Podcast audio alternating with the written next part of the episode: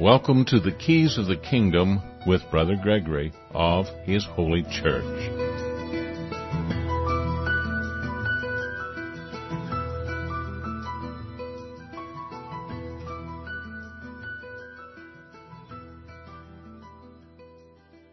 Well, welcome to Keys of the Kingdom. I'm Brother Gregory, and again, we're going to be talking about the Kingdom of God.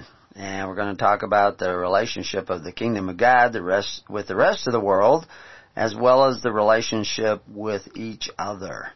And we'll often do this by looking at what's happened in the news, and there's always so much that's happened in the news. I've had a little bit of a hiatus, from uh, the uh, regular programming that we've been doing because we've had a festival here in uh, Summer Lake.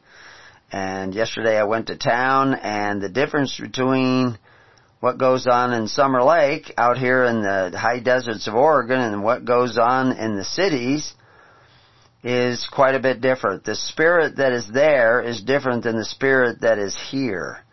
And not that the spirit that is out here in the desert is that much uh, closer to perfection, but is certainly not that that as close to the spirit of control and evil that I saw in uh, in the local town, which is actually rather a small town. I mean, didn't suffer the riots. They had some demonstrators that were bust in, but they didn't have the riots that you see in the bigger cities and the looting and the burning and and chaos that you see in those cities. But you see evidence of it. It's it's the tracks are not as deep, but they're there, and uh, there's a certain mindlessness that uh, comes about over the people where they just can't see reality as clearly as you can out in the desert. Well, the desert's been filled with smoke lately because we've had a fire, and evidently the the fires here in uh, in Little Summer Lake Basin and along the rim of the mountains that we're surrounded by has gotten all over the world. Uh, we're getting feedback from other countries that they're just watching what's happening here and so worried about what's happening here. And there's actually a certain amount of worry that's uh, come over some of the people. We get calls uh, late at night and early in the morning because uh, they'd send out these alerts that were under this evacuation order or that evacuation order, and they actually they will make these uh, dial-up calls with uh, recordings to uh, ladies, old ladies living alone, who really don't understand. Some of them are suffering from a little bit of dementia and. Uh, it's very confusing and frightening that suddenly they're told that they're under an evacuation order and they don't know evacuation one, two, or three what they mean and there's no explanation and, or not a clear one. And they, they set these people into panic. And the reality is, is the guy who was drawing the circles of where the evacuations orders were coming from or not even from the state. They, they're completely unfamiliar with the terrain. They don't know the people here. And they did not rely on the local people for a lot of the uh, information that they needed. And so they caused a great deal of panic. This fire was serious, like many other fires that have gone before it. And uh, it did do a lot of damage to uh, uh, forests and rangeland. There's a lot of graze that was burned up. That means cattlemen have to find someplace else to get the feed for their cattle or for their livestock. And, uh, it's caused a great deal of economic hardship for some of them. They spent days and days, weeks now fighting the fire. Uh, fortunately, we have a lot of things going on out here in this uh, remote area of uh, Oregon and uh, of the United States itself that is different than what you see in a lot of other areas. You do see evidence of it. There was another county up north that was threatened with a great deal of fire and uh, that got into the news just simply because of the the magnitude of it and uh and they got some good photo ops so it actually the story got out uh of uh young woman uh, driving bulldozer and fighting the flames and it was all local citizens who got together to fight the fire and they simply said, well, the state wasn't sending any help. The state wasn't doing anything for us, so we just decided to do it for ourselves and they did an excellent job stopping the fire and protecting uh, millions upon millions of dollars worth of timber. And uh, they're probably still at it because a lot of times, even though you're mopping up, they had a lot of rain, so they probably are are fairly safe status right now over there on western Oregon. But over here on the eastern side, we didn't get as much rain. There was a little rain up in Bend, uh, which is a hundred miles away, which is where we often go to shop because we're, we're so there is no nearby towns with with any significant stores or banks or or any of those things that people think are so important. But uh, out here we didn't have as much, but they've knocked down the fire. Thanks a great deal. Well, I will have to give God some credit because we did have some changes in the weather, cooler temperatures, more dew, and that always reduces the fire. But uh, we have uh, a uh, volunteer fire department. It's huge. It's it's literally an army of people for the numbers of people that we have out here. And they have mostly uh, old uh, military equipment, not super old, you know, Humvees and and uh, big uh, track uh, well, trucks with multiple, you know, they can just put it in super low and they can drive over logs and what have you and they carry tankers and it's all local people who volunteer. Uh, they, they needed some money to get going so the people donated to get it going, but it's one of the larger rural fire departments in, uh, in the state and even in the United States. It's one of the only ones who have contracts now with several branches of government uh, Fish and Wildlife, uh, BLM, uh, you know, state forestry, and, now even the first one I think ever with the federal forestry. Uh, they're have the insurance. That's usually how they used to stop us from helping with a fire. Oh, but if you get hurt, then you could sue us because we let you onto the fire. So they kept us from the fires, and the fires got out of control time and time again. And uh, I knew one of the grandfathers of the president of the RFPA uh, here in uh, Summer Lake, and uh, I remember back years ago there was a fire raging across the mountains, and he drove a cat straight up the side of the mountain, really big cat that he brought out from his logging operation with his own money, and and he just drove it straight up the mountain. Crazy. I would be terrified to do such a thing, and I've done some pretty crazy things myself in my youth, but he was uh, fearless and a lot of that passes down to his family, but they don't always, everybody in his family hasn't always used that fearlessness to make the best decisions. But in the case of the RFPA now, uh, they, they really came to bat for the locals and to fight the fire and they had to occasionally go toe to toe with the federal government officers. And actually there was one incident, I don't have all the details, I, I've heard more than most, um, but they actually, uh, there was a point there where the, the sheriff was about to arrest the federal uh, employees uh, high up in their echelon of control of the fire because of mismanagement and uh, threatening the uh, the well-being of a lot of the citizens and the equipment of the RFPA by starting fires without notifying anybody. And that was that one of the big problems is that is the, the federal people fighting the fire were not communicating. They're not used to having such strong citizen uh, involvement in fighting a fire. They're used to just telling everybody get back and we will control everything. And they're just, so they weren't ready with information. They didn't tell people what was going on and they actually, at times because of this irresponsibility, or, or lack of responsibility, they uh, endangered uh, equipment and firemen. And I've seen this over the years. I worked for the Forest Service for both state and federal in the past. I've also, you know, been in law enforcement. I, I understand a lot of these different things. But we want to talk about the kingdom, and of course there are certain things that we call kingdom tracks. And I find some of the rhetoric on both the left and right of politics today, and we're going to get into explaining what politics is like in the kingdom, because it's decidedly different than the politics in the world. And those decidedly different factors come from the spirit that is moving the individuals. You do not want to be moved. There was a lot of apologies after all these uh, confrontations, these toe-to-toe confrontations where emotions were getting out of hand. And uh, men and women should have emotions, but their emotions should never have them. They should be in control and when I say they, I mean them and the Holy Spirit should be in control of their actions. And that is not always the case. Sometimes the emotions take us out of that control. So we're going to be talking about things that may help you see those uh, trigger points when you're getting out of control, where your your mind and your emotions and your thinking is getting out of control and being dragged in the wrong direction. Remember, repentance is a changing of the mind, a changing of the way you think. Well, evil does not want you to repent. It wants you to go the opposite way that you really should be going. And it will tempt you with emotions and uh, fallacies, that's false logic, to go in the wrong way. So we're going to talk about that, but talking about it is not enough.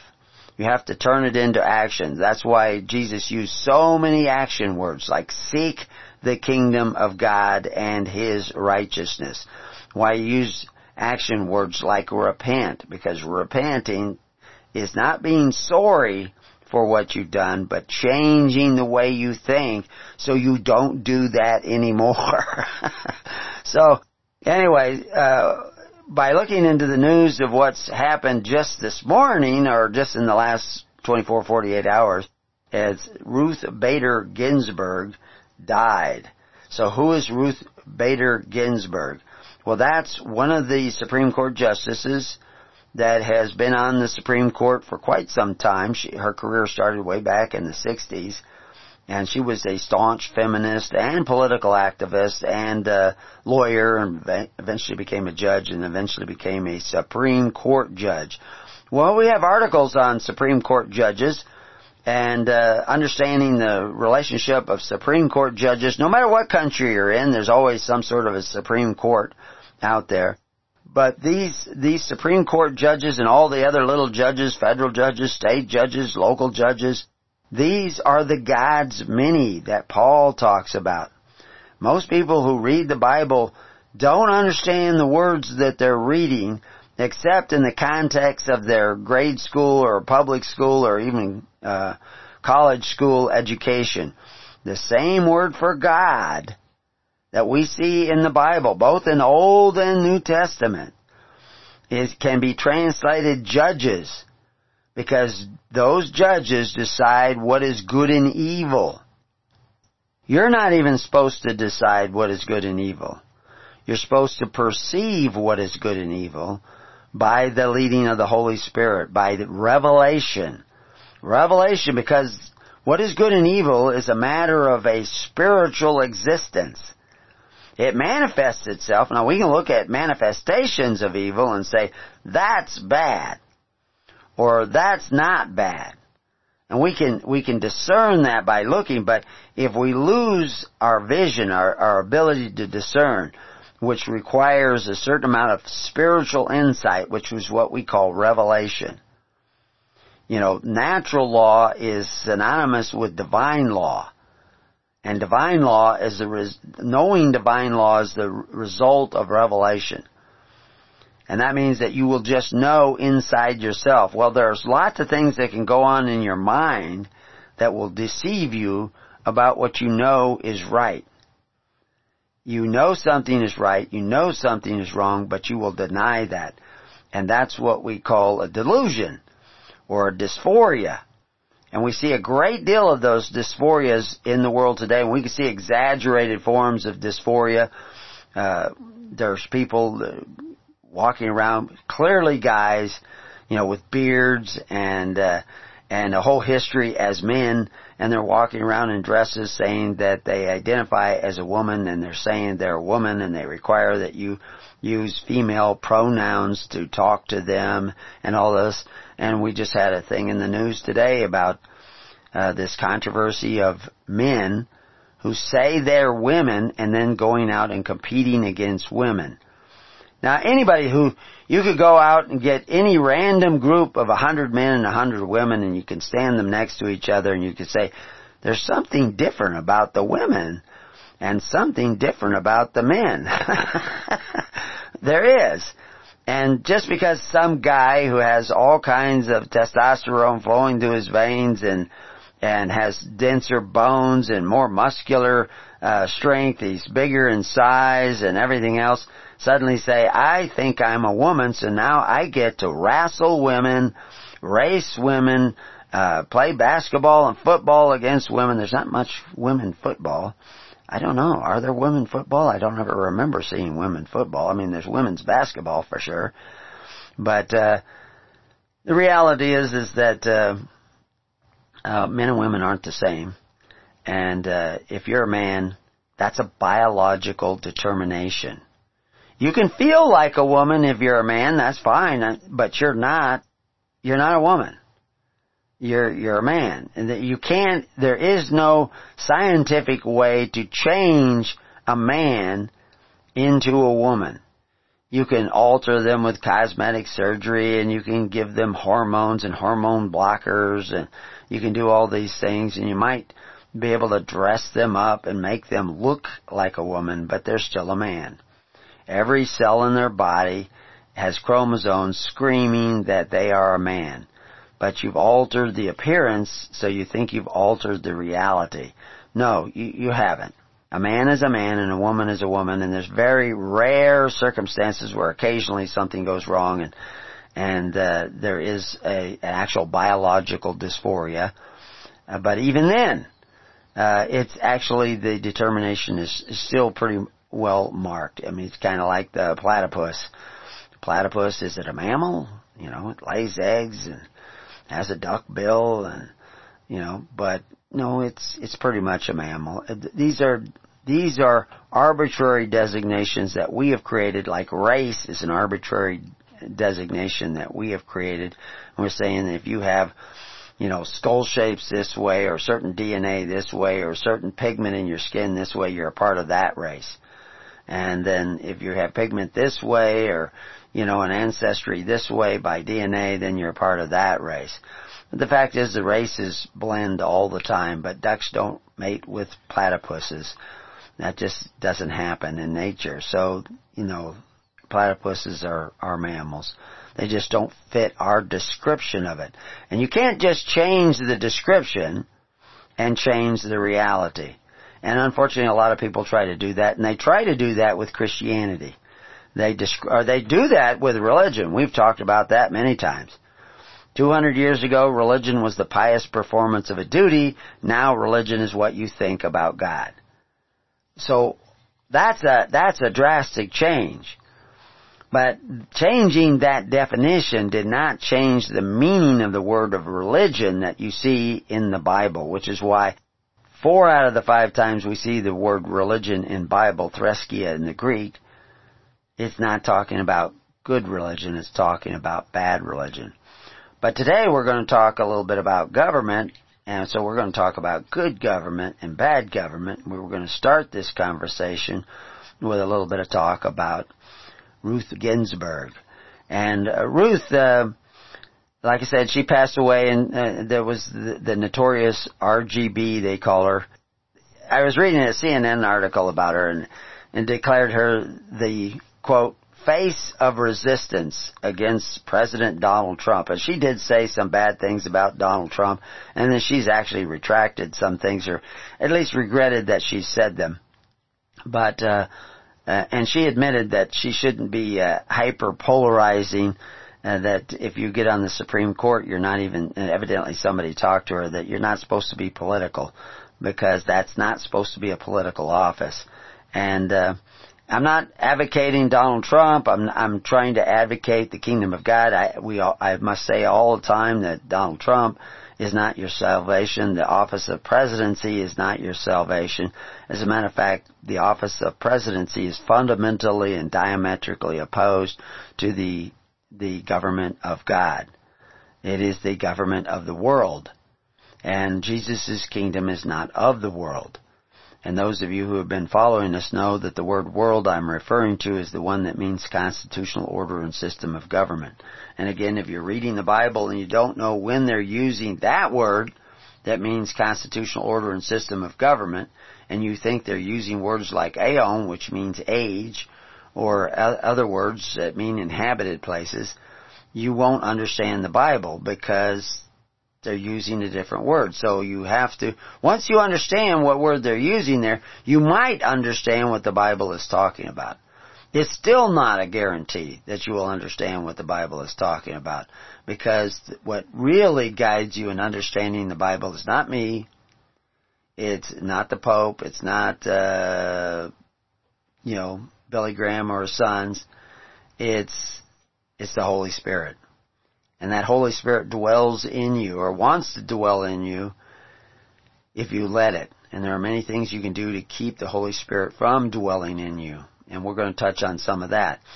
But I wrote down one statement, political hyper, uh, hyperpolarization affects the court through law is about power, not justice.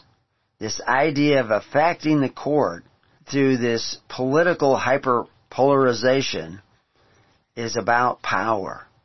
It's not about justice. It's about making decisions for other people. And remember what I said is the Supreme Court and all the other judges and courts are the gods many that Paul talks about.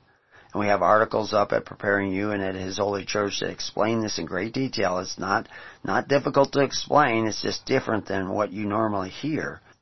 Those are the gods who decide what is good and evil.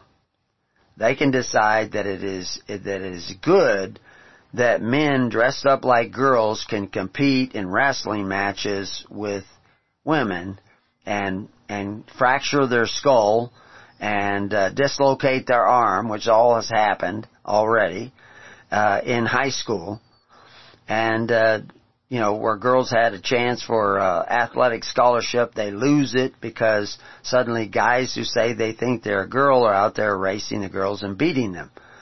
Because girls and guys are not equal when it comes to physical ability. You can find some girls that are pretty amazing, and you can find uh, some guys that are pretty weak, but the reality, generally speaking, males have a decided advantage when it comes to many physical activities because the hormones are changing the structure of the man, changing his muscle, changing his bone density, etc. And there's a reason for this. And we're going to get into that eventually and why that's important. But let's take a look at the word politics before we go any farther so that we get an idea of how, what, what is this politics uh, which they say is defined at least once as the art of science of government or governing, especially the governing of political entity, such as a nation. Well, a nation really isn't a political entity. A nation is people. And, but, and it says, and the administration and control of the internal and external affairs. Well, we have that in the kingdom of God, and you have that in the world. But it's decidedly different in the world than it is in the kingdom of God. And understanding that difference is understanding the gospel. And we'll be right back to do that. Well, welcome back to Keys of the Kingdom. So, we're looking at this word politics to understand what it is, and it says it's the art or science of government or governing. And so, when you govern yourself, when you make choices for yourself, that's government and the science or art of making those choices is a political event. Even though it's, it's not government, but governing, governing you as an individual. And when they say art or science, well, art, isn't art kind of something, you know, where you say somebody's an artist and they could paint this picture and it, it's, it's so filled with expression, it's almost like revelation. They're expressing something in art through their paintbrush or whatever it is that uh, is sending messages beyond just words. And uh, that's that's kind of what you know. Christ understood the art of the kingdom. He understood the spiritual reality of the kingdom and expressed it in words. He expressed it in deeds. He expressed it in his life. So this art of governing yourself involves a certain amount of revelation of the Spirit. It's the Spirit in you, not just your mental process, but the Spirit that dwelleth in you, helping you understand through your mental process what you're seeing, what you're doing, how you should act and how you should not act. And so there is politics in the kingdom of God, but not politics of exercising authority one over the other, but allowing the Spirit to dwell in you and guide you in righteousness. Because remember, seeking the kingdom of God is not the only thing you should be doing according to the directive of Christ. Even John the Baptist before Christ was saying the same thing. To seek the kingdom of God, the politics of God, and the righteousness of God by performance of your duty to God and your fellow man. Because if you don't take on your responsibilities, your duty to God and your fellow man, you should expect to lose your rights as an individual. And we may eventually get into the idea of sui juris. I did a lot of writing about sui juris. If you look up sui juris in Wikipedia, most of the uh, most of the page on sui juris is talking about sui juris of the church. it's talking about sui juris in relate. Most of the page is talking about that, including the the sui juris of the church and the uh, and even mentioning canon law and ecclesiastical law in relationship to sui juris. Now, sui juris is just a, well, we'll get into it later, but it basically has to do with it being in possession of your rights. It's, it's an idiom, so it's just translating two words, but we'll look at that later. But I'm just giving you heads up of some of the things that we're going to go towards. But uh, this idea of political science, remember it's an art or science, so you have this thing of uh, political science, and when you start looking at it as a verb, it's the activities or affairs engaged by a government, politician, or a political party. Well, by a government, if we're going back to that word government in the sense of governing, every individual is born with certain inalienable rights endowed to him by God to govern. Not to govern other people, but to govern himself. Remember the original creation, according to the biblical explanation that we have come down to us through uh, Genesis, that uh, God gave to man. God had all the power, had all the right to make all the decisions, but He actually gave some decision making power to man. Because He gave man a job and described that job and put limitations on that job and warnings with that job. That's a trust. He granted to us dominion. So He's giving us some authority over the fish, over the animals that crawl, over the birds that fly in the air and everything. But man over man, he did not give us dominion. We do not have dominion of man over man. We can get that through making covenants, contracts, and constitution. And then the man can get power over other men because those men give them that power. And if you give them that power and consummate giving them that power, now they have power over that which you have given them. And you may not be able to take it back, depending on a lot of other things, which we'll, we may get into. So anyway, we'll just kind of take this a little bit at a time so we can ease up on it, because if I just blurt out some of the answers to this right away, you're, you're not going to have anything to hang it on to. So it, it talks about uh, parties there and uh, political parties. And of course, I've said many times, you know, when you read the Constitution of the United States, it talks about we the people. Well, we the people doesn't refer to the average American living in America at the time of the Constitution. It simply doesn't refer to them. And it says that many times. The Supreme Court ruled it many times that the people were not a party to the Constitution. So if you're not a party to the Constitution, we the people at the beginning of the Constitution does not refer to the people. It refers to the people who sign up, take oaths to abide by the Constitution. That's all the people that are elected and are uh, employed by this thing we call the federal government. Because that's what the Constitution was creating. It was creating a U.S. federal government that the people were not a party to unless they signed up and, you know, went to Washington D.C. eventually and uh, became members of that government. And uh, so that would mean that the uh, most of what you see in the Bill of Rights has to do with those people who were we the people, which were the people who signed up. Now, since that, we've had all kinds of events, 14th Amendment, uh, uh, the, the end of slavery and then the addition of the 14th Amendment and changes in how you vote and all these kinds of things. And so now the people are kind of a party to the Constitution, but they're mostly a party to the Constitution because they've made covenants with the entity created by the Constitution. But anyway, we, have got lots of recordings on that and free books that you can read. It goes through it step by step. So that's another one of these little jumps that I have to make in this little discussion.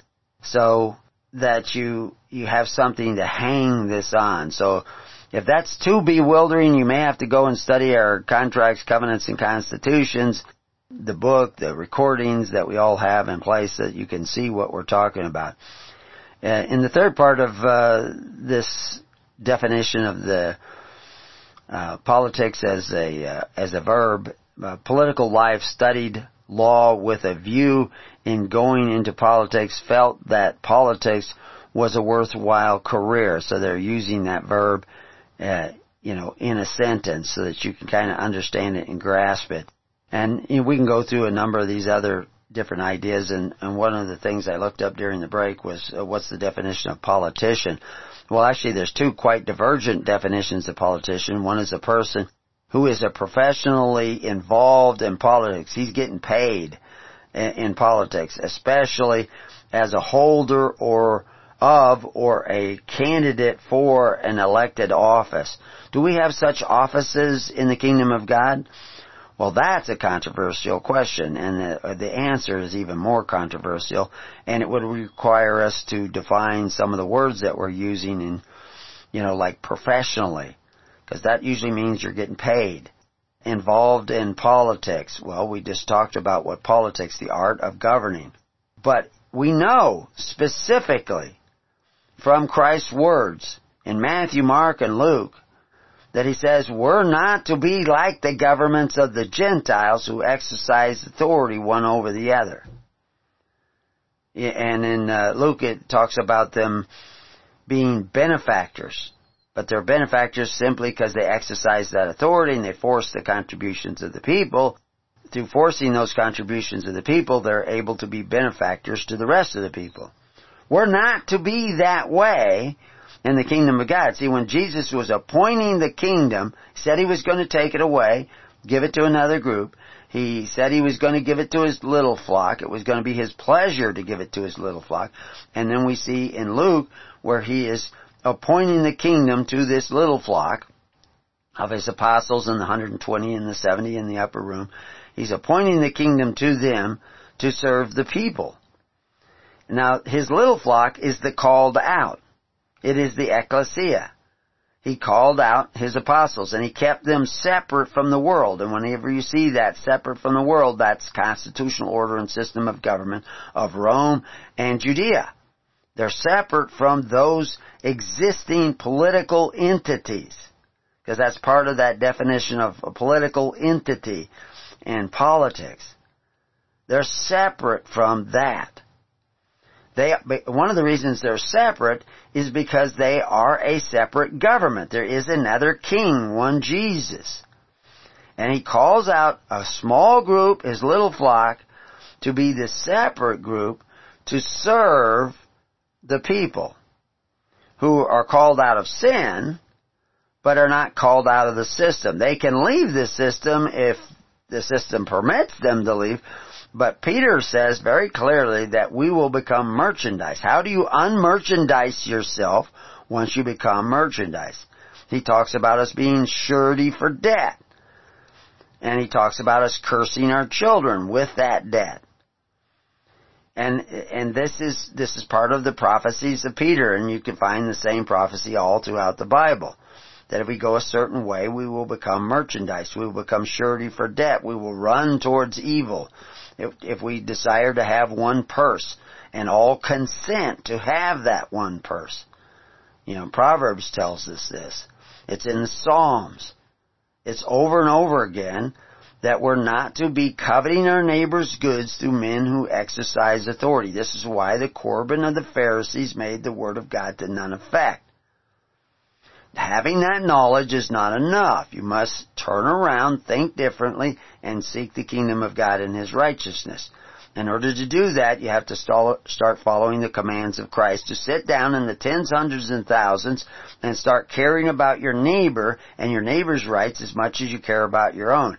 The reason you have to do that first is because the reason you're in bondage, the reason you become merchandise, the reason you become subject to the gods many of the world is because you did not care as much about your neighbor as you did about your own personal welfare.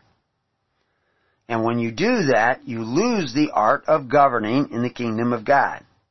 You lo- lose the revelation of God. You're cast out of the garden of paradise and can no longer see what is good and evil because you decided to decide for yourself what is good and evil. Now, in order to get away with that, you empowered certain people. You gave them some of your responsibilities, and with that, they now have rights over you. You want to fix that. You want to go back to being in possession of your rights, to be sui juris. You have to reverse that process that has led you away. See, many people are waking up and they feel the sting of the scorpion the whips of Rehoboam. My father whipped you with whips, I shall whip you with scorpions. And you say, ouch, I don't like that. I don't like being whipped. I don't like being controlled. I don't like being oppressed. If you really are oppressed, which you may or may not be. But you, you definitely feel that there's something wrong and you want to make it right. I've been in contact with a, a home congregation group that wants, that sees there's something wrong with the modern church. It's empty and void in their life and they wanted to change it. And so they form this group where they think the ecclesia, the called out, is just everybody who believes in Jesus. But that's not the way the word was used in the text of the Bible. The ecclesia doesn't mean assembly. An ecclesia might assemble, but that's not the definition of the word. You can translate it assembly, but you're really not doing that word the service. We have all kinds of words that are translated assembly in the Greek. And each one means something a little bit different. Ecclesia does not mean assembly. It doesn't mean congregation. It means called out very clearly. It means called out. And Jesus called out his apostles, kept them out, separate from the world, the constitutional order and system of government of the Pharisees. They were idiotists. They used a particular word idiotis to describe people like Peter, which doesn't mean he was illiterate. It means he was unregistered. We show this in articles taking you to the word and showing you how the word is used at that time and many other Greek texts and why that was. He was unregistered. Was Jesus registered? What, didn't Jesus go to Bethlehem and was born in Bethlehem to get registered in Bethlehem during the big census? Well, was he registered? Because we know an angel appeared to Joseph and said, you better get out of here. better head south to Egypt. So was he registered? During that whole period of time where people were getting registered and getting to be a part of this system of Corban being set up by Herod and the Pharisees in the temple, Jesus was in Egypt with Joseph. He probably wasn't the poor itinerant car- carpenter, but an actual, there are many other stories that have come down to us about Joseph being a, a stonemason and uh, was a uh, very uh, bright and intelligent, well trained, not a carpenter, but a, someone who constructed big buildings out of stone and and made them fit. And uh, so anyway, and it's believed that he worked uh, as a contractor in Caesarea and helped build some of those things. He was well to do, well respected. Wasn't this humble carpenter that everybody talked to. He was humble, but he was uh, a construction contractor, and uh, probably did some work with wood. but we have to get our head out of the Hollywood vision of Jesus Christ now, why is that important? Well, bits and pieces is how they begin to steer you away from the real message of Christ. Because Christ was rich. His family was rich. It says that in the Bible. It tells you that. Though he was rich. That's what Paul says. Though he was rich. He made himself poor. He gave up his wealth to show you a better way. And there was a reason why he gave up his wealth and we explain that in other places. But let's get back to this idea of the politics of the kingdom and where are we going with this and what does Ruth Bader Ginsburg have to do with all of this?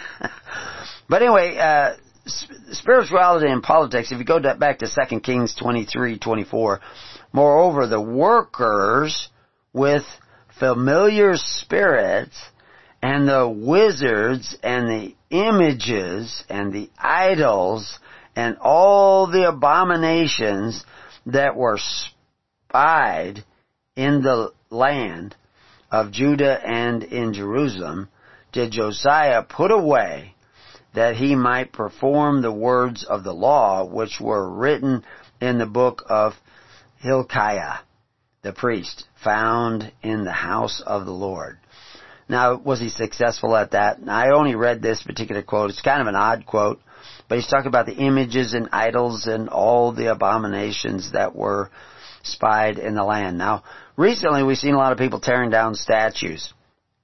Also, if you if you look at everybody from Walt Disney on are tearing down, and certainly uh, uh, you know Zinn's history of uh, America, and that we just heard uh, recently the President of the United States was talking about uh, rooting out uh, critical theory and uh, and a lot of these ideas that are uh, counter-American in the schools. He's probably going to get all kinds of flack for that. But the reality is, is the uh, the schools have been taking over the minds of your children something fierce, and we could give you all kinds of statistics on that. We may get to that probably in the second show, but uh, I'm not for tearing down the statues because I I know that's not what tearing down idols is all about, and certainly not with the spirit that I see people uh, tearing down statues and tearing down heroes that we see them doing. You know, Jefferson is bad and Benjamin Franklin was bad and all these guys. And they were certainly flawed men, that's for sure. George Washington was bad and all this stuff. George Washington actually at times regretted having become a part of the Constitution of the United States. He began to think that it was a mistake that we put that Constitution in place. And there certainly are many things that Jefferson was concerned about in the Constitution, and Adams and Madison were all expressing these concerns. You stop learning their, those concerns in schools 50, 60 years ago. I, I got in on the tail end of it because I was looking at my brother, older brother's school books, and we went to private schools. We didn't go to public schools, so we were slower at changing the books.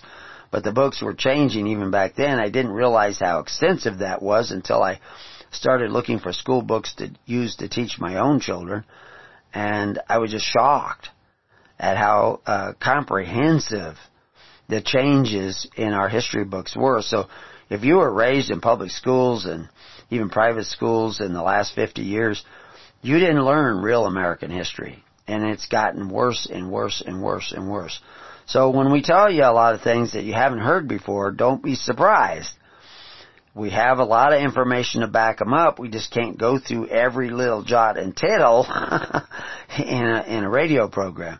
So don't stop listening just because we will eventually cover all these things and have many of these things already. So anyway, I mentioned that this, we're going to end up talking about sui juris eventually, but we have to work into it and I, I've got a lot of stuff prepared on that, still working on more and more. But uh, it literally means self-law. That that's that's the idiom, self-law. Well, self-law, that's what got us into trouble. That we were going to decide for ourselves what was good and evil. So being sui juris is what it seems like Adam was trying to do. he was going to cut out our Father in heaven and he was going to be sui juris and make his up his own law. He was going to decide what was good and evil. But again, it's a Latin idiom, so what it's in relationship to the laws of other men, sui juris is mean that other men don't have the right to make law for me. But now, when you got to that status of sui juris, when other men don't have a right to make law for you, where exactly are you standing in relationship to God? Which is why I said you should start with the instructions at the beginning, which was to sit down into the tens, hundreds, and thousands and seek the kingdom of God and His righteousness before you seek to be sui juris.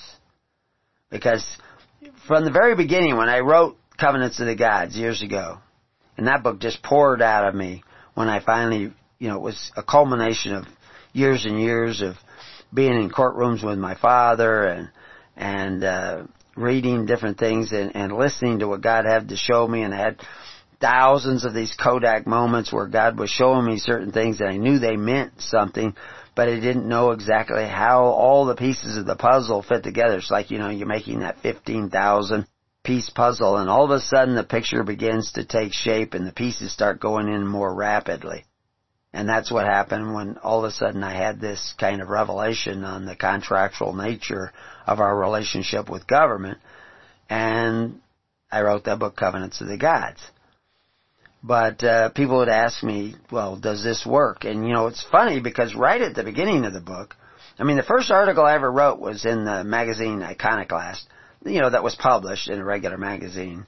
I had articles I wrote back in high school that people said should be published, but I never got around to doing them. They were different kind of articles, stories more.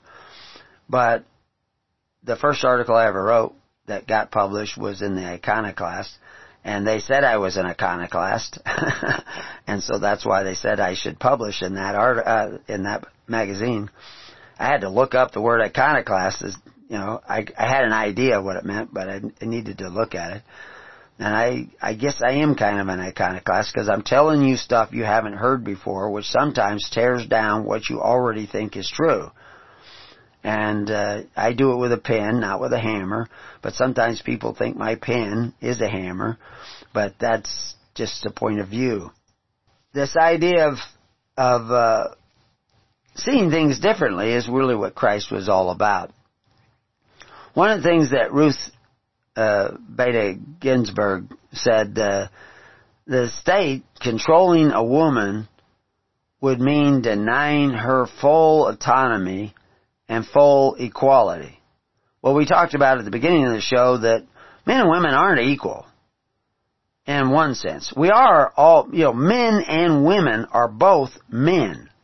It's in the name. Woman and man, they're both man.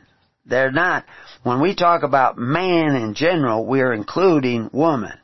And all men are created equal in the eyes of God. But they are not all created equal in size, in stature, in mental ability, and mental skills. Women are better at some skills than men, and men are better at some skills than women. We could say the same thing with art, that men uh, have a, a a different artistic view of the world and women may have a different artistic or revelation view of the world, but it's the same world. They will have different opinions about the same thing, but opinions don't change reality. Reality is not subject to your opinion. God's opinion is reality. Your opinion is a point of view. And women and men have different point of view, and that's a good thing. Because in that difference, we can come together. It requires humility and forgiveness, etc., etc., etc. So how does one define equality? We are created equal while at the same time we are not equal. Men and women were designed to be different. And without that difference and that contrasting view of life, it provides they can never find themselves.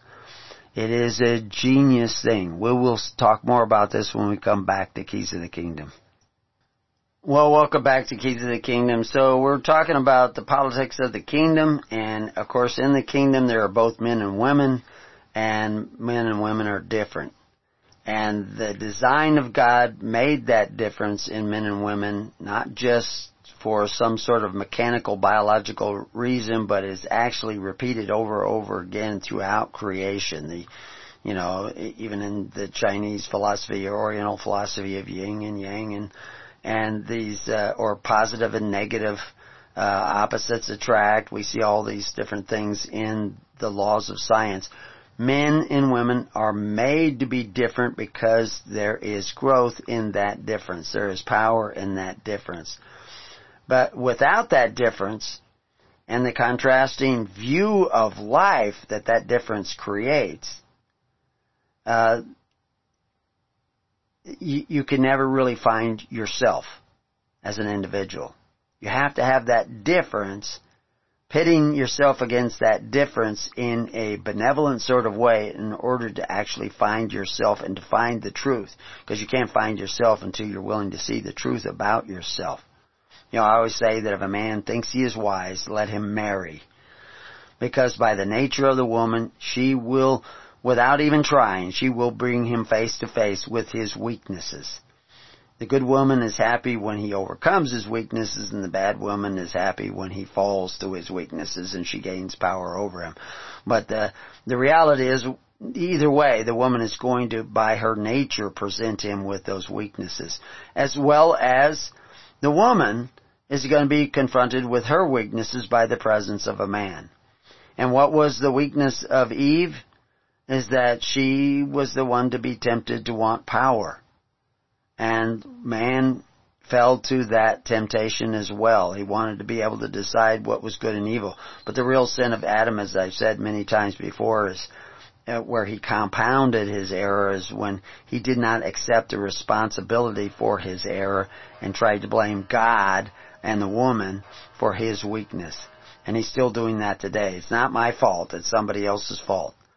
And we do the same thing in politics. It's not our fault, it's the Democrats. And the Democrats, it's not our fault, it's those Republicans. And they're creating a dialectic where the dialectic doesn't belong.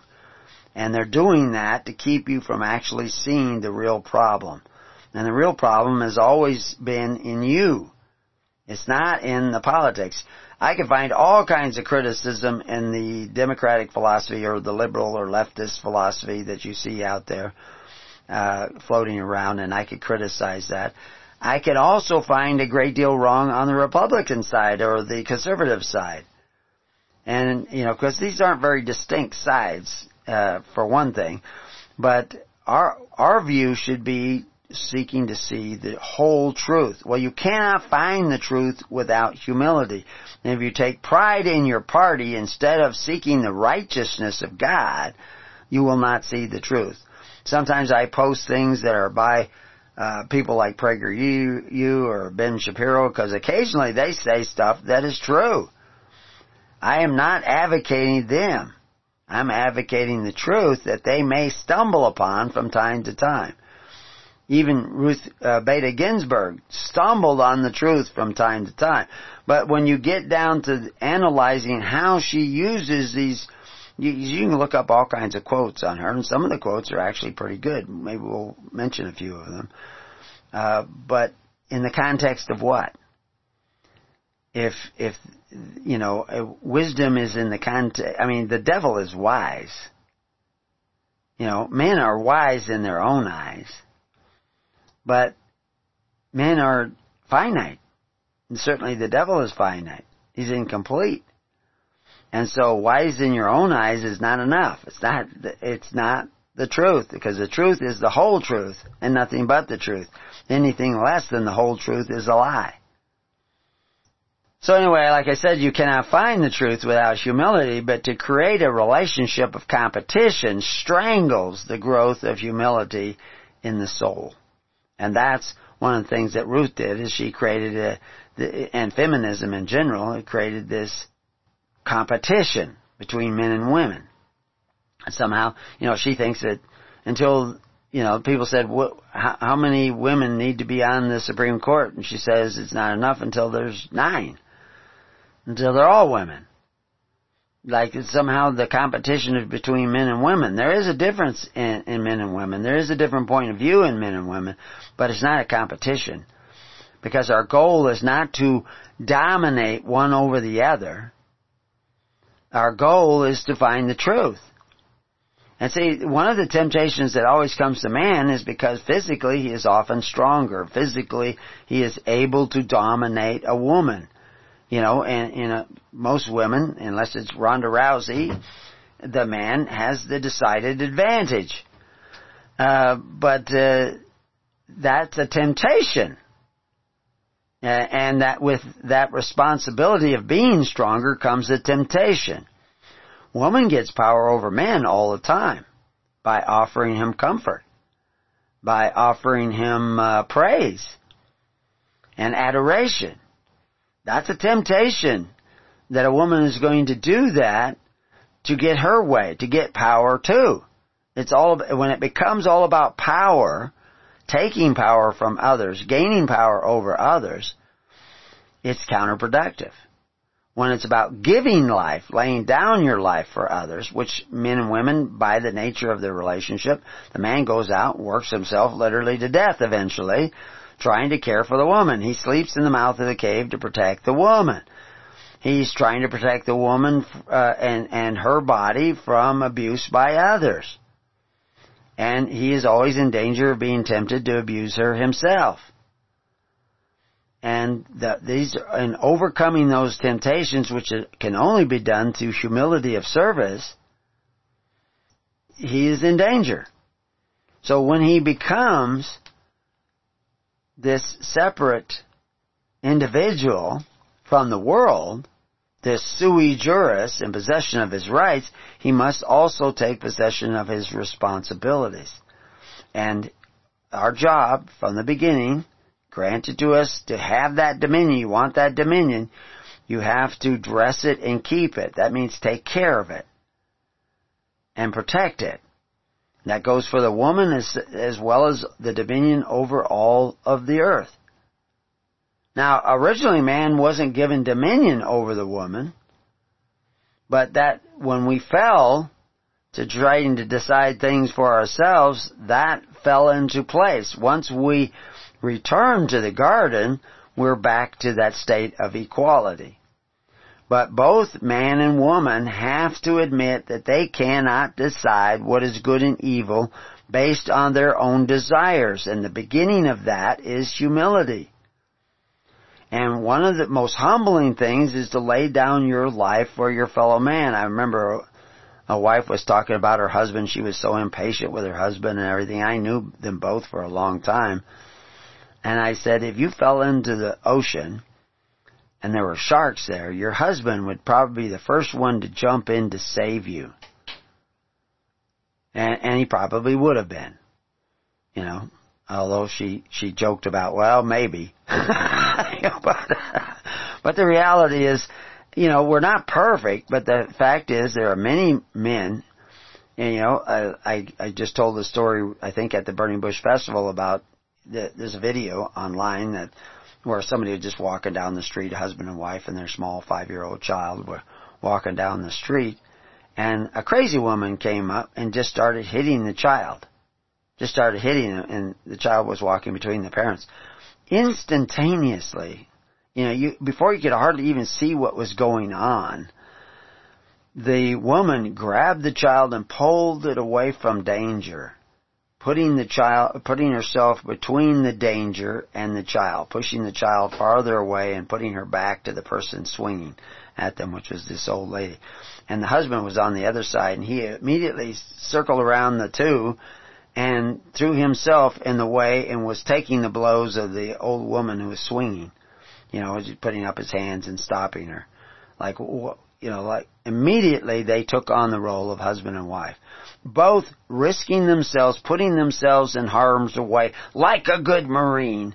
you know, putting themselves in harm's way because that is their nature. One in retreat, you know, ushering the child to safety to the back of the cave, so to speak, and the husband going out and meeting the Tyrannosaurus Rex or whatever the threat was that was coming at his family. And what they were doing is the essence of men and women is laying down their life for the next generation. What we've been doing for the last 50, 60 years is consuming benefits at such a rapid rate from men who call themselves benefactors but exercise authority and borrow money against the future of your children. You have been plummeting your children every year, this whole COVID nonsense has plummeted the country and magnified the debt of your children by trillions upon trillions upon trillions of dollars. You're doing just the opposite. Instead of putting yourself between Molech, who wants to consume your children for all eternity, you're casting your children on the fires of Moloch in order that you might be safe. And you have put your faith in a mask, and you will put your faith in doctors and and in uh, vaccines that are completely unnecessary. Like I said, 27% or 28% of the people, according to one study, peer-reviewed study, were already immune before the virus even arrived because they had carried over immunity in their T1 cells, not antibodies. You wouldn't test for antibodies to find the antibodies there because they're not producing the antibodies because the virus isn't around. But your T1 cells remember how to produce the antibodies, and as soon as they come in contact with a corona type virus, they begin to produce the antibodies. That's already built into, so it wasn't a Nova virus. It was new a little bit, but it was still a coronavirus. 28%, that's halfway to herd immunity. And then most of the people don't even get sick. You know, uh, somebody just found out that I had already had the coronavirus and they said, and everybody in our family had it, and they says, oh, well, you're lucky that everybody survived. Why? 99% of everybody who gets it survives. So, why was that unique? but they don't know that because they they put their faith in uh, CNN rather than the keys to the kingdom. I don't want you to put your faith in keys to the kingdom. I want you to find that spiritual revelations. If you go to Numbers 5:30, uh, it says, "Or when the spirit of jealousy cometh upon him, and he be jealous over his wife, and shall set the woman before the Lord, and the priest shall execute upon her all this law." Now we won't go into all that law, but they're talking about the key element here is the spirit of jealousy. The division of man and woman is natural, so that both men and women may become individually whole through love of one another, and even more important, for that third party, their child, to lay down their life for their child, awakens that spiritual revel- revelation and not the spirit of jealousy. When you are turning your child over to Molech and debt, and sh- uh, making them a surety for the debt so that you can be comfortable today. So that you can be comforted today by the fathers of the earth, by the benefactors who exercise authority. That is the spirit of jealousy. That is the spirit of envy. That is the spirit of selfishness. And it, there is no reason on earth you should ever be sui juris. As long as you still are catering to that spirit of jealousy and envy and anger and judgment trying to decide what is good and evil for yourself. Now, if we go fully towards the kingdom, we have to care about our neighbor's child as much as we care about our own. And that's another huge step in the progress towards the keys to the kingdom. But it is fundamentally begins with caring about your family, taking care of your family. And taking care of your family without coveting your neighbor's goods, without taking anything from your neighbor, either directly or in, if you took it directly from your neighbor, if you just went over and took stuff from them, that's called stealing. But if you get men who exercise authority and you get your neighbor to sign up to have one purse so that the men who exercise authority can go to your neighbor's house and take from your neighbor to provide you with free education, a free fire department, free health care, free welfare, all these things that you want for free at your neighbor's expense, you are doing the opposite of seeking the kingdom of God and His righteousness. You're actually going away from the kingdom of God. In Zechariah 7:12 we see, "Yea, they made their hearts as an adamant stone, lest they should hear the law." They made their hearts like stone, lest they hear the law. And the law of what? The law of love. The words which the Lord of hosts hath sent in his spirit by the former prophets. All the prophets are saying this, and we're going to get in eventually into a study of all the prophets, so you can see they all said the same thing. But they're not saying what your modern minister is saying. The modern minister says it's okay to covet your neighbor's goods to the agency of men who exercise authority one over the other. All the prophets, and Jesus himself said very clearly, it's not okay. You are not to be that way. But anyway, it goes on to say, therefore came a great wrath from the Lord of hosts. I see all these people pouring out of California. Maybe it's about to fall into the sea. you know, they've been predicting that for 50 years or more. Uh, it goes way back, uh, back in the 30s they were predicting that California would fall into the sea. actually, even the Hopis, uh, predicted it even farther back than that. They actually said when uh, the lands to the west burn, that there would be a great quake, uh, quake and they'd return to the ways of the Hopi, but they also said the sea would come closer. And they're in what, New Mexico, Arizona? but anyway, not that I'm predicting that. I haven't seen that. But I mean, geologically speaking, that is all possible. I mean, there will be a subduction quakes along this west coast and it will kill millions upon millions of people and it's 75 years overdue by geologist standards and the geologists are talking to FEMA every day and talk to my son who you know, has access. He sits in on a lot of these meetings with FEMA about the disasters that are coming, and they are preparing, but they're preparing for them and their children. They're not preparing for God's children. God's children should be preparing for themselves. And the way to do that is to sit down in the tens, hundreds, and thousands and start doing what Christ commanded. Start coming together as the people of God, the nation of God, which is not a political entity the ecclesia, the called out, they may be political, but they're political not like the pol- politics of the world. They cannot exercise authority one over the other. They can't force the contributions of the people.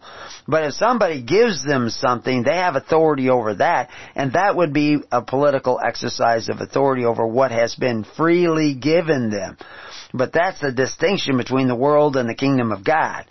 Everything that is given into the government of God is freely given, and the power to give next week is still in the hands of the people, and so therefore acts as a natural governor to what the true ministers of the church should be doing.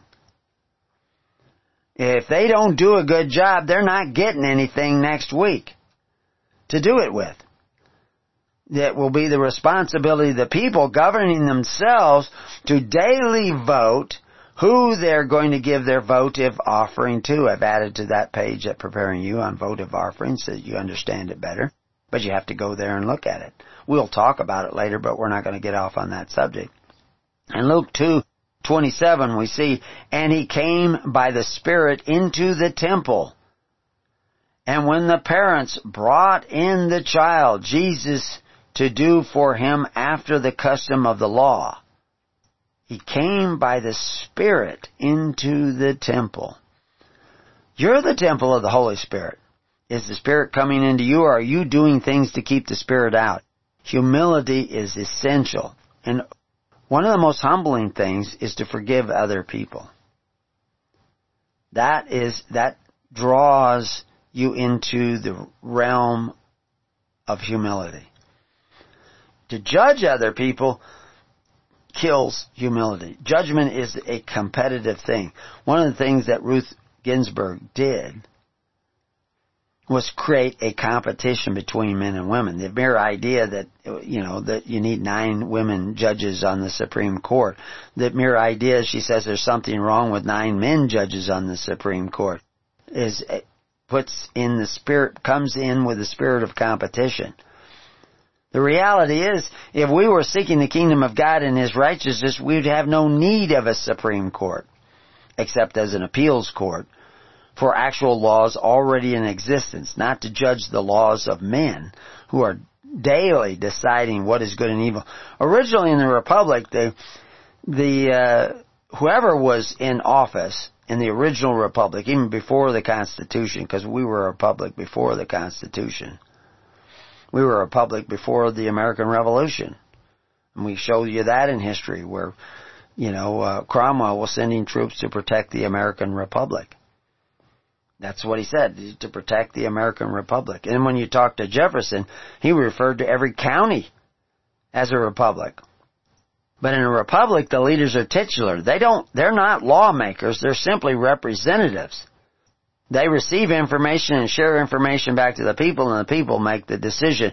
Not decisions like a democracy where 51% of the people can rule over the other 49.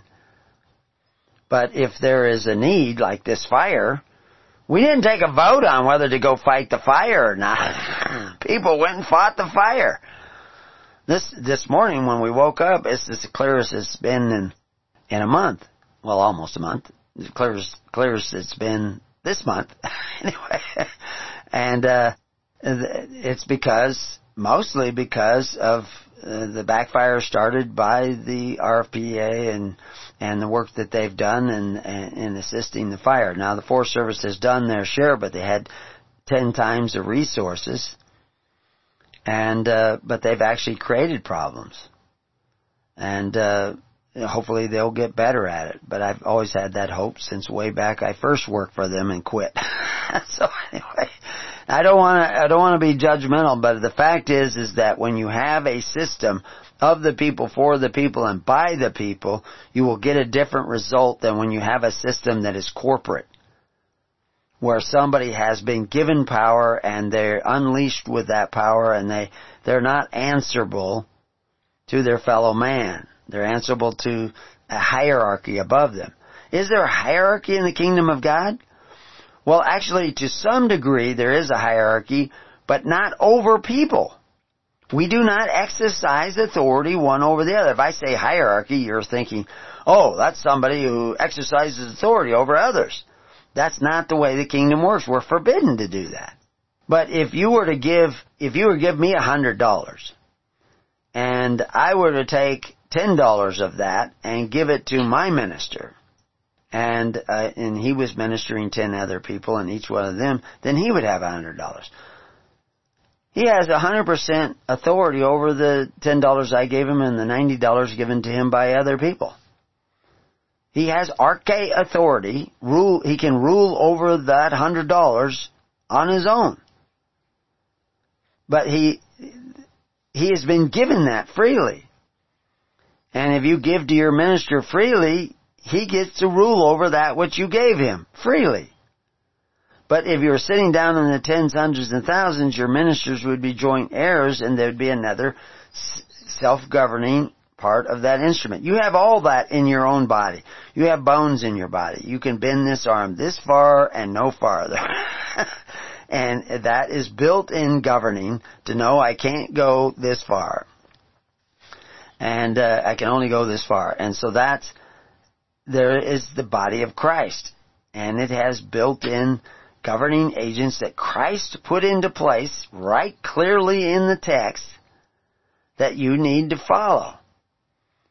It gives you great mobility and, and liberality of movement and choice. It puts 90% of the choices in the kingdom of God in the hands of the individual. The world is in the process to, of taking 90% of your choices out of your hands and in the hands of the elite. It's absolutely the reverse of seeking the kingdom of God.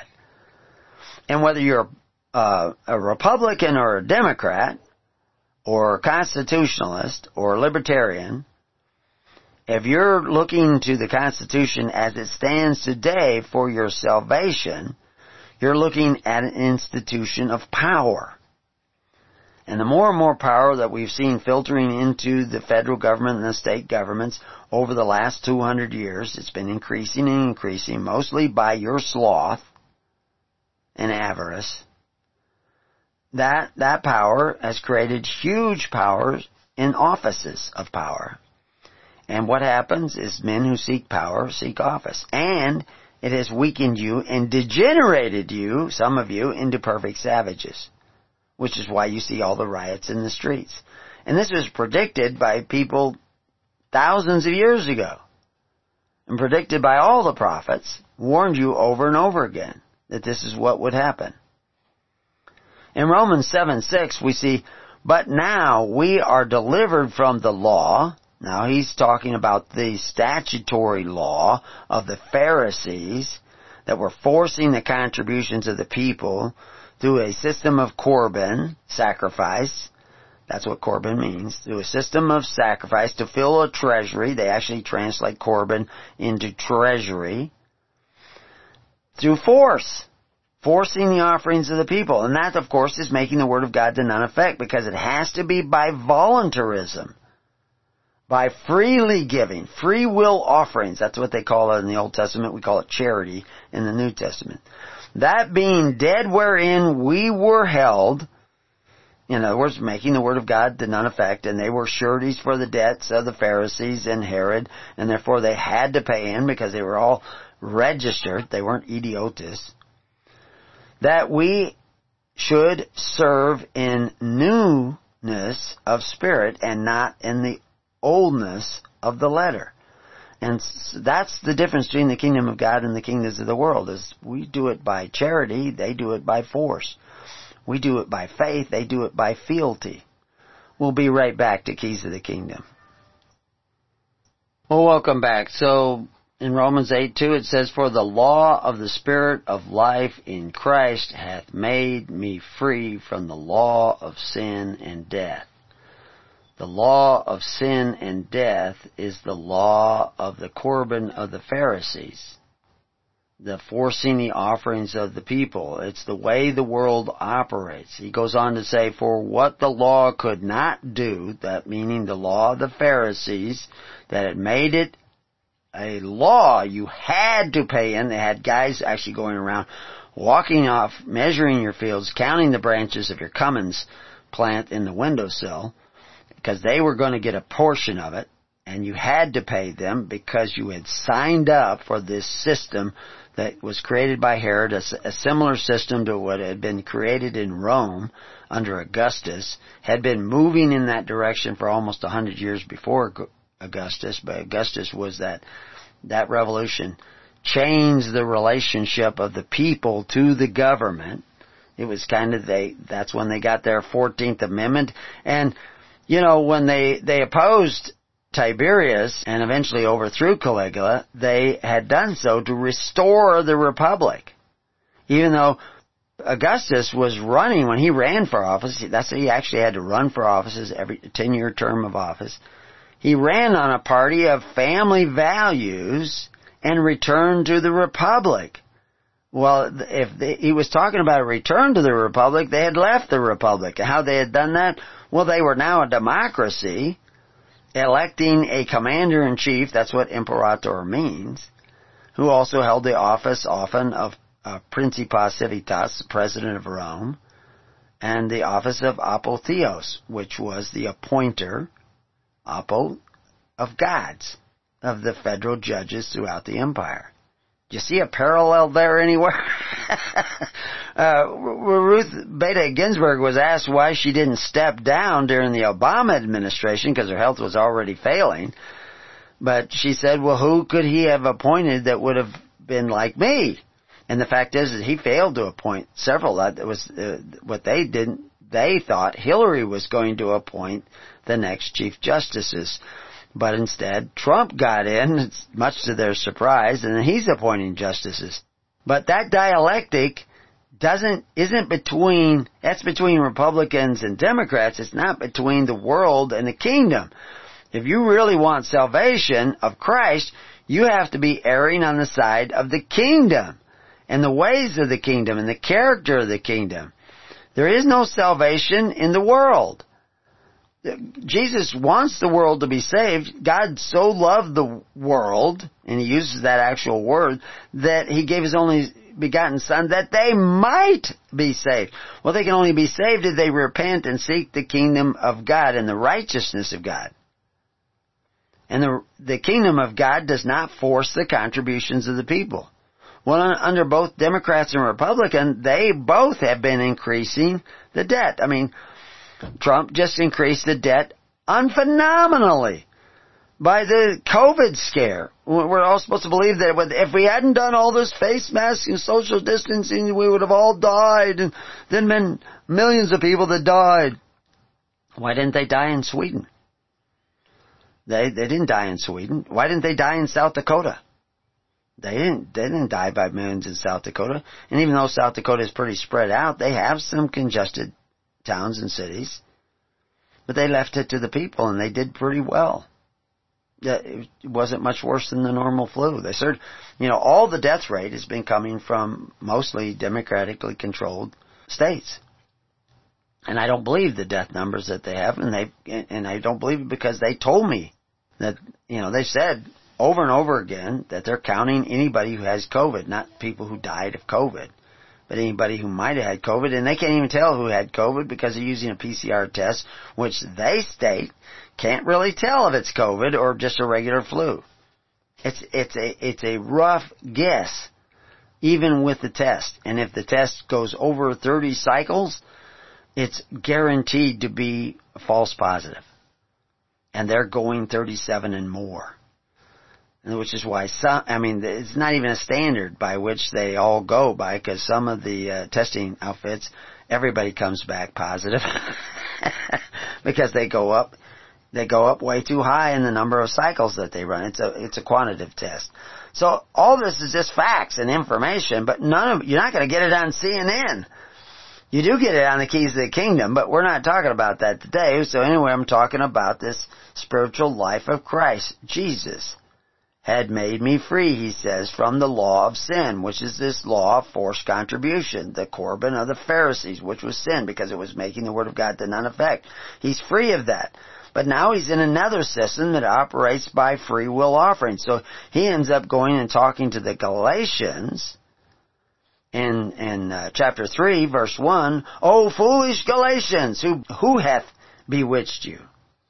That ye should not obey the truth before whose eyes Jesus Christ hath been evidently set forth, crucified amongst you.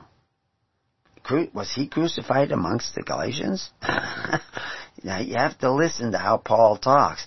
This only would I learn of you. Received ye the Spirit by the works of the law, or by the hearing of faith? Are ye so foolish, having begun in the Spirit, are ye now made perfect by the flesh? Are we made perfect by the flesh or by the Spirit? Now, what we do in the flesh is evidence of what Spirit is dwelling in us. But it is the Spirit that giveth life. So you have to have the Spirit of laying down your life for others. That's the Spirit of Christ so that you may pick up your life more abundant in the grace of God. Have ye suffered so many things in vain, if it be yet in vain? He therefore that ministereth to you the Spirit, and worketh miracles amongst you, doth he it by works of the law or by the hearing of faith?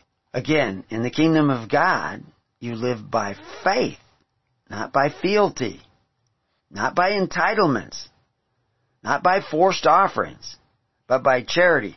If you're not doing that, and if you're not doing that for others, see, you have to love others as much as you love yourself. So you have, it's not just you take care of you, you also have to gather together in a way to efficiently take care of others. And that's why Christ commanded that his ministers, before there's any daily ministration, sit down in the tens, hundreds, and thousands.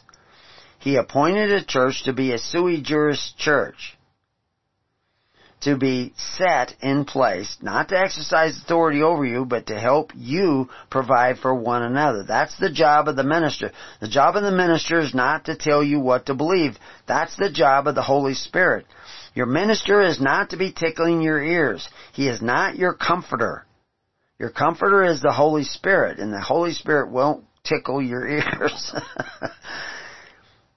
His job is to facilitate the daily ministration by linking every 10 families with every 90 families in a network of tens, hundreds, and thousands. That's his job.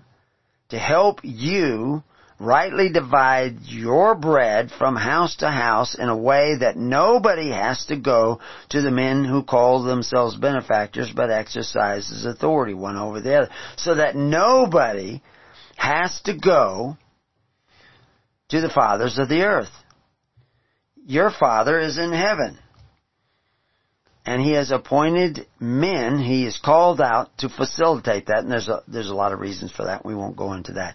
Let's go back to uh, Ruth Bader Ginsburg and take a look at something else she said. She said, talking about feminism, and she was a feminist, as whatever that means, but she says, you know, I think the simplest explanation and one that captures the idea is a song that Marlo Thomas sung. Free to be you and me.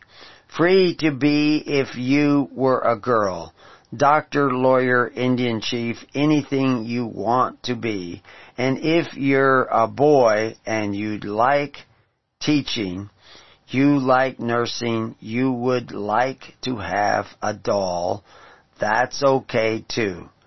That notion that we should each be free to develop our own talents, whatever they may be, and not be held back by artificial barriers, man-made barriers, and certainly not heaven sent. That's her, certainly not heaven. When I read that this morning, I thought of what Biden said in one of his speeches. You're not going to get a miracle. And of course, he's talking about his supporters, and they're not going to get a miracle. Well, the fact is, I'm not sure that Trump supporters are going to get a miracle either. but I'm not in charge of that. But I do know this: those who seek the kingdom of God and His righteousness, they will get a miracle. And the fact is, you need a miracle because you've gone a long ways down the wrong road. So she says, "Who do you, uh, you know?" Another quote from her, since I was talking about her a lot in the show, I might as well get through some of these uh, because I want to get to one part of her philosophy that just simply uh, people need to rethink and reconsider. When she was asked why she didn't step down during the Obama administration so that he could pick well, good thing she didn't. Maybe from their point of view, I, I'm really, that's their world. I'm trying to get you to seek the kingdom of God. But Obama put off picking Supreme Court justices so that Hillary could pick them. And Hillary didn't get to pick them. Well, maybe if Trump loses, somebody else will get to pick them. But again, Trump is not your salvation. Christ is. You can pick to change the direction you've been going right now. You don't have to wait for election day because every day is election day in the kingdom of God. She says, who do you think the president could nominate, referring to Obama, that could get through the Republican Senate? So they need to change the Republican Senate. Uh, they've changed the Congress, but you can see the handwriting on the wall. I give you the statistics that you're losing ground. Now this may be a landslide for Trump. He may lose. Who knows? It's up, there's definitely all the people grappling for positions of power. What you need to be doing is grappling for the righteousness of God. And that's your, where your salvation lies. But I, I will quote somebody who was talking about Kennedy held up his old uh, boss as a cautionary tale. Marshall's health pro- uh, problems forced him to retire during the administration of George H.W. Bush, who replaced the legendary civil rights lawyer with Clarence Thomas, a conservative ideologue who has spent 27 years on the bench working to unravel virtually everything Marshall fought for.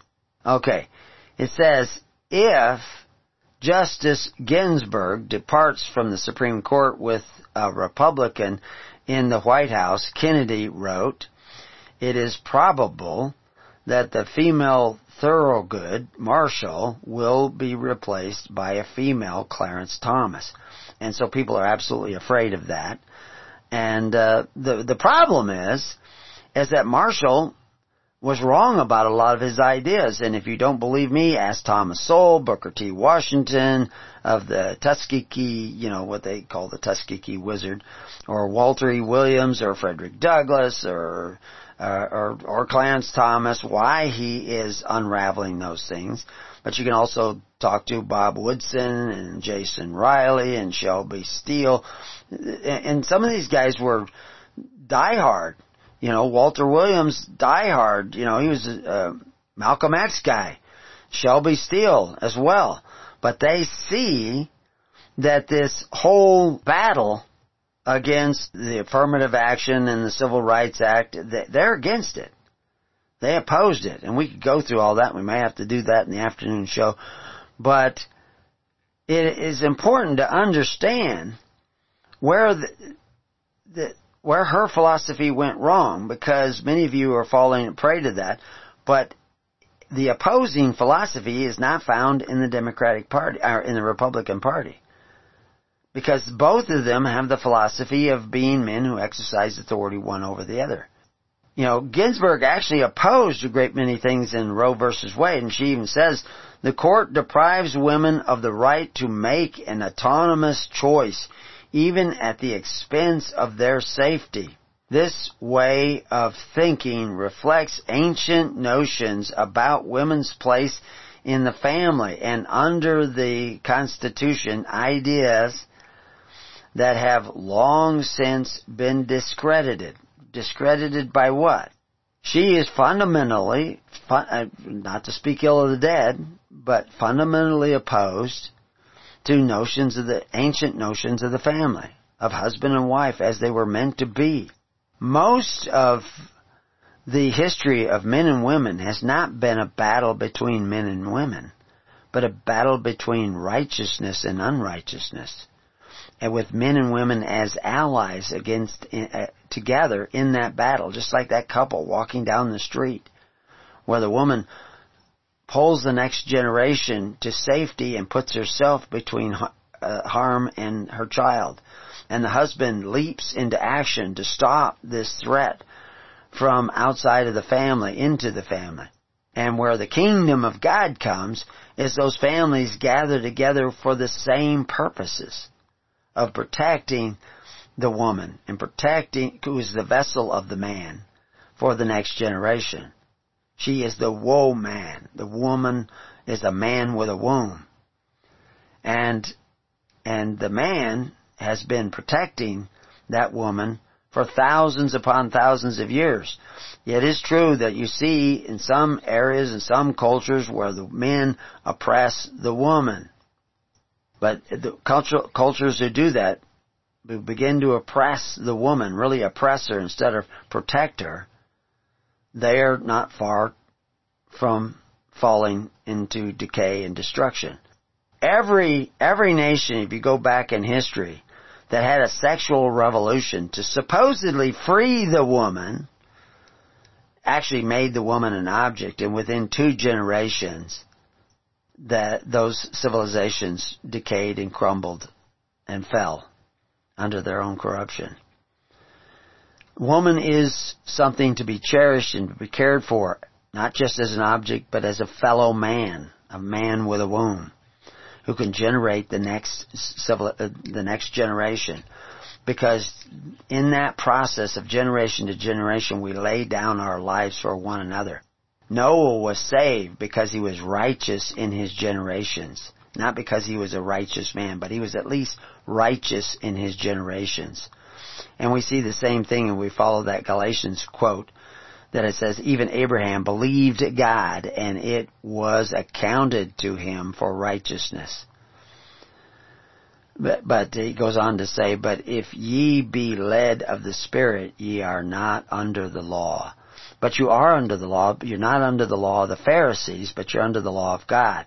If you're going to be sui juris on your own and not under the law of God, then what you're doing is what I said way back at the beginning of all the show. I talking about writing that book, Covenants of the Gods.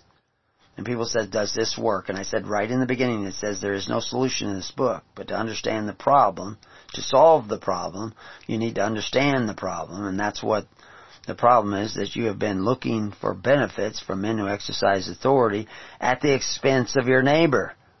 And you have, you have been taking a bite out of one another and now you have been devoured. And now you want to be spit out. What that book does, if you follow what some think is the logical path in that book. There is no path in that book. It's it's imaginary if you think you found one. Is that you're going to find yourself down on the shores of the Red Sea with all the armies of the Pharaoh coming down upon you with everything they have. Because you're sui juris now, down on the shores of the Red Sea. But you don't have God standing between you as a pillar of fire because you haven't done what Christ commanded, which was to sit down in the tens, hundreds of thousands and care for one another as much as you care for yourself. Now how you do that is between you and the Holy Spirit.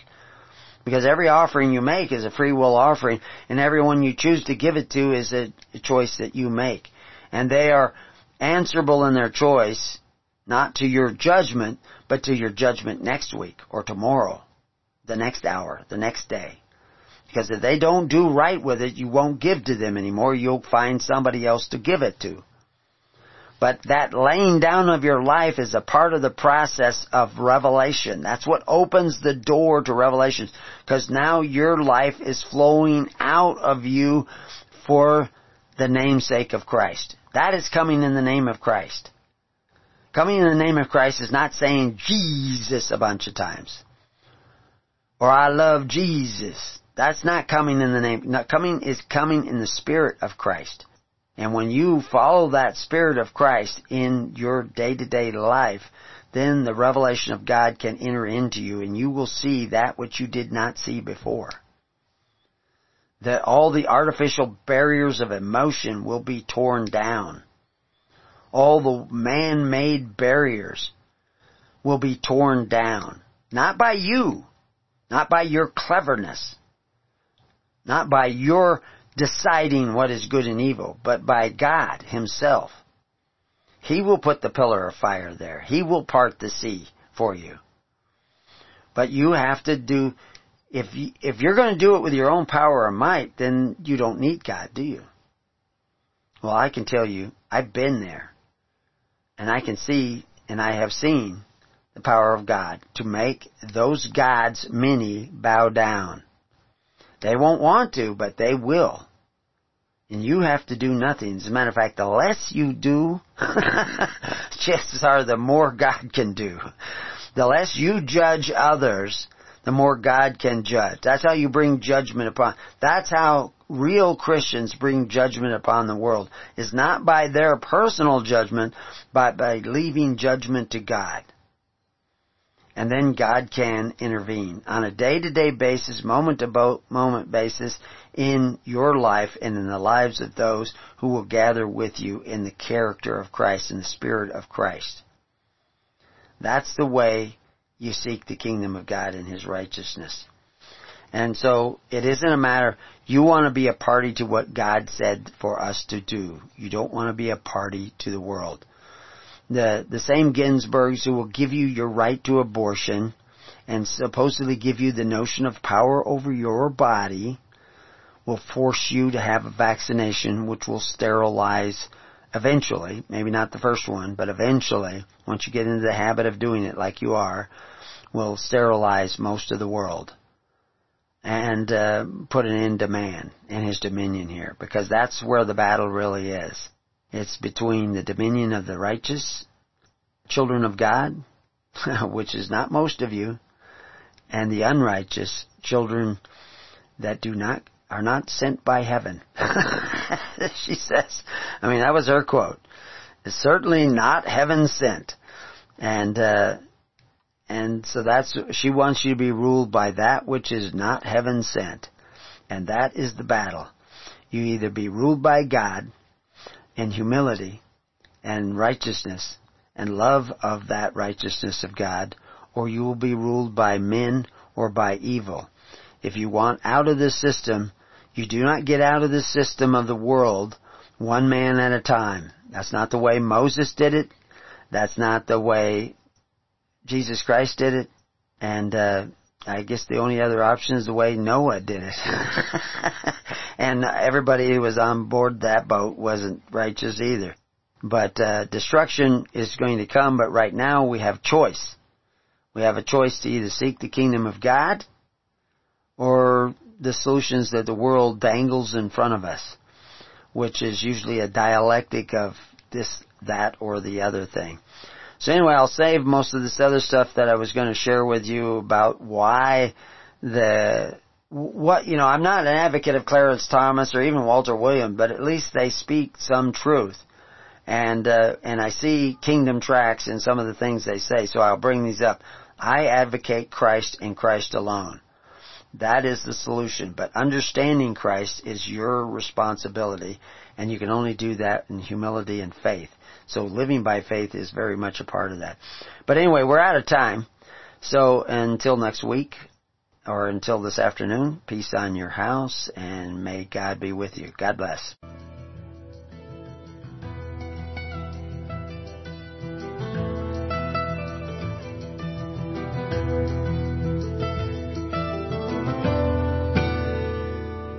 You have been listening to The Keys of the Kingdom with Brother Gregory of His Holy Church.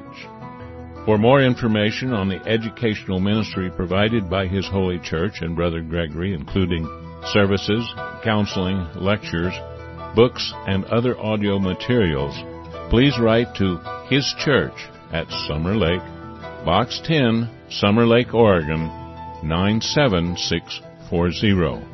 You can also find us on the web at www.hisholychurch.net.